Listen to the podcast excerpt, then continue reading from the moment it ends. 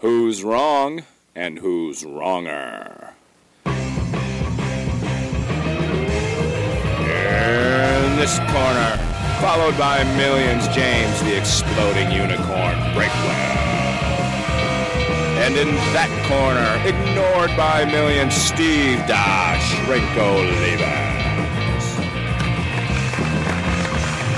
Hello. I'm Steve of the future. As you can tell, Steve of your time has cryogenically frozen his brain and implanted it into this much better looking android. But the Steve of your time and the Steve of this time have different worlds. For example, we've evolved as a society. We only drive stick shift vehicles now, far more fun. We only listen to hair metal bands, the greatest music to ever been made. And uh, the one major advancement, which was an edict issued by the government of the world, one governing body now, is we have abolished all semblance of James the Exploding Unicorn Breakwell from the annals of history, and we're better for it. So you now are watching perhaps the last gasp of James Breakwell through this podcast, wrong and wronger, and enjoy him while you can, because he's here now, right next to me. James, how are you doing tonight, man? It is so hard to get a screen cap for the cover of this video because it, every every single frame is just me looking at the screen in disgust and horror at, at whatever's coming out of your mouth. Well, you have reached the podcast that has nothing to do with disgust or horror, at least on this half of the screen. it's Wrong and Wronger, where we argue about topics that mean nothing to nobody, but both of you somehow show up every week and continue to egg us on. And James, what do we got going tonight? We have an excellent topic that is definitely worth debating, despite what Steve might say. And the topic is this Should you put on your deodorant before or after you put on your shirt? Yeah, I went there. What kind of psychopath would do it the wrong way? Yeah, that's what I want to know. We're going to find out. well, what are you? By the way, I have not since last week returned home. I've been out 16 of the last 21 days. I've been in like 15 different hotels, and I, I still have the Wyoming quarter of fate from last week. I haven't spent it. I'm kind of cheap when I'm on the road. But What? James, couple of pieces of business before we get there. One is we've got to stop the interns from lying on your behalf because, frankly, it's getting a little bit disturbing on this end. I think you know what I mean. I've won like nine out of the last 10 weeks. It's an insane record. And, it's, and I'm sure it's not a coincidence. As I continue winning, you continue to insult the interns, who in turn say I won by even more. But they're using facts and figures. Like, you could double check their math if you had even the slightest bit of initiative, which you absolutely don't. You will just take their word for it, even as you disagree with their numbers. James, as you well know tonight, numbers are not my forte oh necessarily. gosh. so What was going on? You you tell me to call you at the seedy hotel room and it goes to nowhere. And just then I then I had to all- fight. Okay, just what's the story? Tell me why you can't put down seven numbers in a row. Well, the hotel room is a little seedy looking, as you can see behind me, but I'm at a golf resort in Ellicott City, Maryland. So it's a nice place with a weirdly like 1960s Mickey Spillane movie motif. But the problem is the room is kind of dark, and I'm not a spring chicken anymore. I'm not a youngster like James Breakwell. So as I look at the phone, the numbers are like microscopic. This is the kind of font that I would need a jeweler's loupe to actually read. So I thought I gave you the seven correct numbers. I needed to use the light on my phone to light the darn thing up when you told me the first number didn't work. So I got the second number right. I don't know what's going on. I can't see anymore. You are basically a thousand years old. Like I don't know how every week you don't just broadcast from your room in the nursing home. I mean that's that's basically the point you've got to. Maybe you need you need like a, a, a personal nurse in the room with you at all times to help you with the, the broadcast. Maybe maybe then you'd occasionally win once in a while. I'm I'm now beating Oh, up on, on a senior citizen. you. I don't I don't feel bad about that. I'm just I'm just saying facts here. It- Sure. it is I'll take what wins I can. Well, I understand having no soul would Yeah, require well, that you don't feel bad about anything. And speaking of, I do want to give you a compliment, and I know we haven't hit that part of the program yet, but I'm going to force it because right. you wrote one of the greatest lines in Americana with your newsletter this week. I have Oh, it excellent. written down because I want it just is one that I wish was a little shorter. I'd put it on a T-shirt, but it's. Um, Let's see, there's a threshold where you fail at adulthood so badly that people with skills actually feel sorry for you. And Yes. it's a complete encapsulation of Breakwell's life.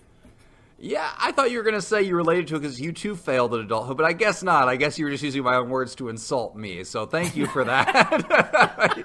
You're not even creative enough to come up with your own insults. Now you have to use my insults back against me. But yes, I did. I did write that great line of Americana, thereby making the world a better place by being so bad at adulthood. But as you can hear in the background, my furnace is running, so it, it worked. It's a good strat. It's a good survival strategy. Just be so pathetic that people want to help you.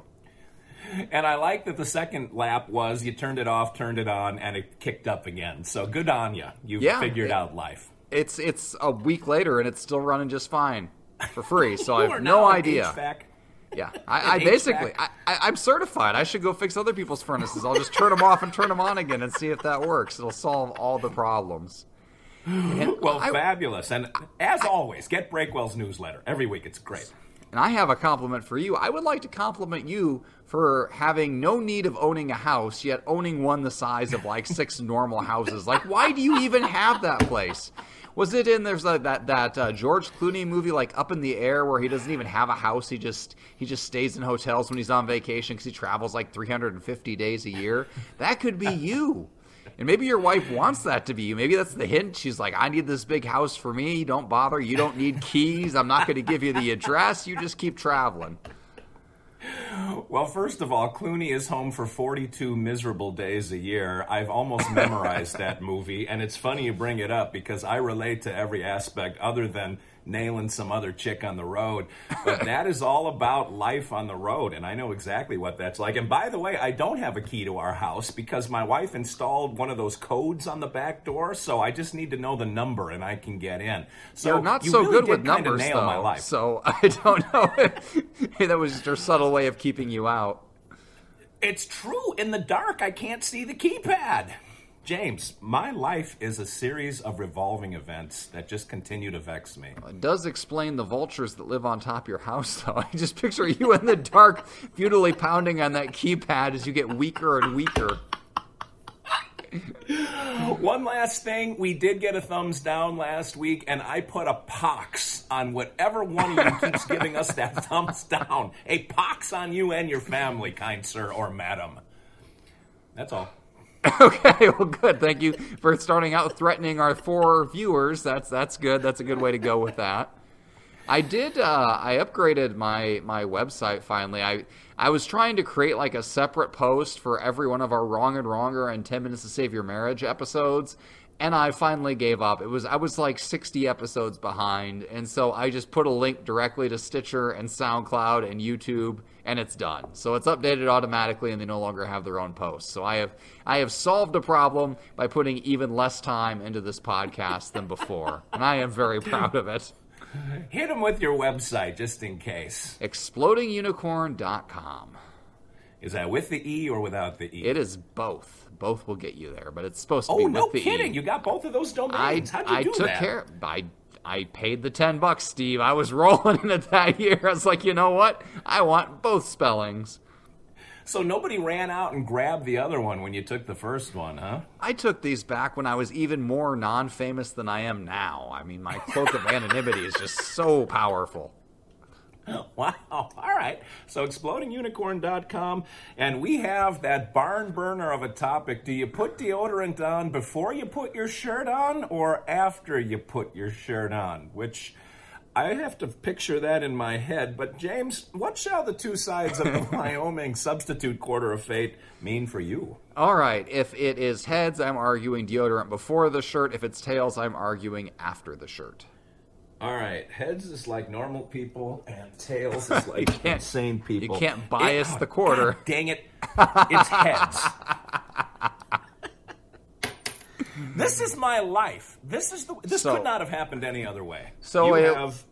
Yeah, fine. Wh- Which which one do I have again? Do I have? You I have, before you put your shirt on. Okay, that's okay. This is for people who like to live dangerously. So you've got you got to have access. So why would you put on your shirt and then put deodorant on? Because then you've got it. You're like going through a cloth cave to get the deodorant up to your armpit. Like you're there's so much risk. You're gonna get deodorant all over the inside of your shirt. You can't see what you're doing. You put on your deodorant when you're shirtless, when you're free, when you have full exposed, easy access to your armpits and you put on exactly the right amount with your full range of motion without the danger of getting it on your shirt. And then after you put the deodorant exactly where it belongs, you carefully put on your shirt without getting any deodorant on it whatsoever. And life just makes sense. You smell great, your shirt looks great, people want to be around you, you have friends. Basically, it's an entire lifestyle that you wouldn't know anything about. What do you have against that? Well, James, first of all, you kept saying put deodorant where it belongs, and I don't know what kind of seepage or leakage issues you have going on throughout the rest of your body. I mean, when you've got the, the pelt of a llama across your back, it might start to spread. But no, what you don't want to do, see, here's where you have it wrong. That you're talking, you- you're saying if you put it on after your shirt, you get it on your shirt. I'm saying you don't put it on over your shirt. The reason you put your shirt on first is that you don't, so that you don't drag your shirt through your armpit and smear that deodorant all over it. I've had that happen. It, it actually happened recently. And Mrs. Steve said, You got uh, deodorant on your shirt. And I said, I don't care. And she said, You're going to change the shirt. And I said, I'm the man of the house. I shall not. And anyway, when I was wearing the different shirt, I noticed that it probably would have been a better idea to have put it on afterwards because then as you're getting that shirt over your head and over your arms, it's not running itself through your armpit, which can happen without your knowledge. Some things, James Breakwell, do happen without you being aware of them. Half of this podcast, for example. but the other reason is in case you decide to change shirts. Like, have you ever put a shirt on and taken a look in the mirror, and then you kind of do the thing where you turn sideways, and then you look at your butt with the shirt kind of hanging over, and you decide it's just not the right outfit for you. Might not be the right look. It Ne- might not be the right once. fabric. I, I look What- great what- in all shirts, Steve. I look great in all shirts, so I cannot relate to this story at all. James, I will say this: you look the same in all the shirts, and I'm just going to leave it at that. that uh, if you decide to change your shirt and you put the deodorant on first, now you got deodorant kind of mashed into a shirt that you try to put back in the drawer, and it's weird. So if you wait till you get the right look, you put the deodorant on, you just kind of lift the shirt up for a second. Now everything is clean and presentable, and James, I know that is a foreign concept to you, and so we may never agree on this topic. No, we won't, because once again, I'm right and you're wrong, which seems to be a, a theme with this podcast. We shouldn't have named it Wrong and Wronger. We should have just named it Steve is Wronger, and that would have made entirely more sense and would have saved us the hassle of voting at all. Like, I get the impression that you're applying this paint, this this deodorant with like a paint roller. It's just going everywhere. I'm like I'm like a sniper with this deodorant. I get it exactly Wow. where it needs to be with no collateral damage. There is no splash zone. It goes right where it needs to be. And if it goes right where it needs to be, your armpits don't go all over the shirt. You know, you just you keep your arms in to fit through the tunnel that is the shirt and you get it on and and it fits and it works and you have minimal exposure to that deodorant. I, I don't know what you're doing with it. Yeah, you're probably one of those monsters. If I had to guess, I bet you use the, the liquid deodorant stuff that make that it's super cold, or maybe even the spray deodorant that's like I don't know. I've only ever seen one or two people in my entire life use that aerosol can deodorant, and one of them was on a Boy Ah, Scout right camp guard, out, yeah. and it like went off in his tent and temporarily blinded him. Like that stuff is dangerous. But the second you most hang out with? the se- Boy Scouts, they're dangerous, man. Don't ever hang out with Boy Scouts. But the second most dangerous type of deodorant is any deodorant you put on after you've put on your shirt. Because then your outfit is all set for the day. And you just got to be decisive. You don't you don't be taking on and off your shirts. I mean, you own these shirts. You've seen yourself in these shirts before. You know what they look like. Oh, I forgot. I forgot. Moneybag Steve over here has 95 shirts. He wears them oh each Oh once God. and then throws them in the fire so they don't have to be worn a second time.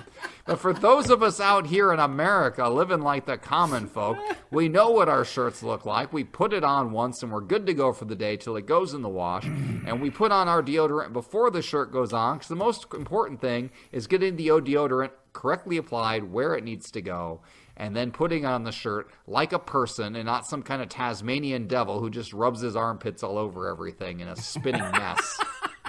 Well, it's how I spread my musk. And James, you're built like a ballpoint pen. And so for you to get those arms through the armholes, it's like not a big deal for you. You're more of a corn stalk. You're a little taller than a pen. But for those of us that have a little muscle mass in our upper body, like there is friction going through that shirt and it can create a little bit of rubbage as the shirt is going through. Rubbage? You wouldn't know anything about that. And so I, I don't even know why I'm explaining this to you. That uh, Anyway, roll the dice and get the people out of here so we can get on with our good lives, sir. I, I look forward to win number 97 in a row on this one. If you want to vote for putting on your deodorant before you put on your shirt, vote for 97 and victory in the American way. If wow, you want- 97 in a row and you rolled 97. How, How serendipitous That's is that? Mental power right there. If you want to be a gross, disgusting Steve surrogate, vote for 50 and putting on your deodorant after you put on your shirt. And if you want to throw your vote away, vote for 37. All right. Two of the wrong votes end in seven. That's all you need to know. Seven is unlucky this week. Just go for the straight 50 50 Steve vote. You know that you enjoy playing those games. So vote for James and putting deodorant on in a way that'll splooch it all over your wardrobe. That's fine. You can do that and you will all be like embarrassed when you're on the city bus. Me, I can go anywhere with confidence. Raise my arm because I'm sure with 50. And until next week, you can be sure we will be back again, entertaining you with all of our with our uh, titillating repartee. And until then, this is Steve Elise, Dr. Steve, for James the Exploding and somewhat semi-outraged all the time Unicorn Breakwell, saying thanks for listening, thanks for watching, and remember, two wrongs can make a right.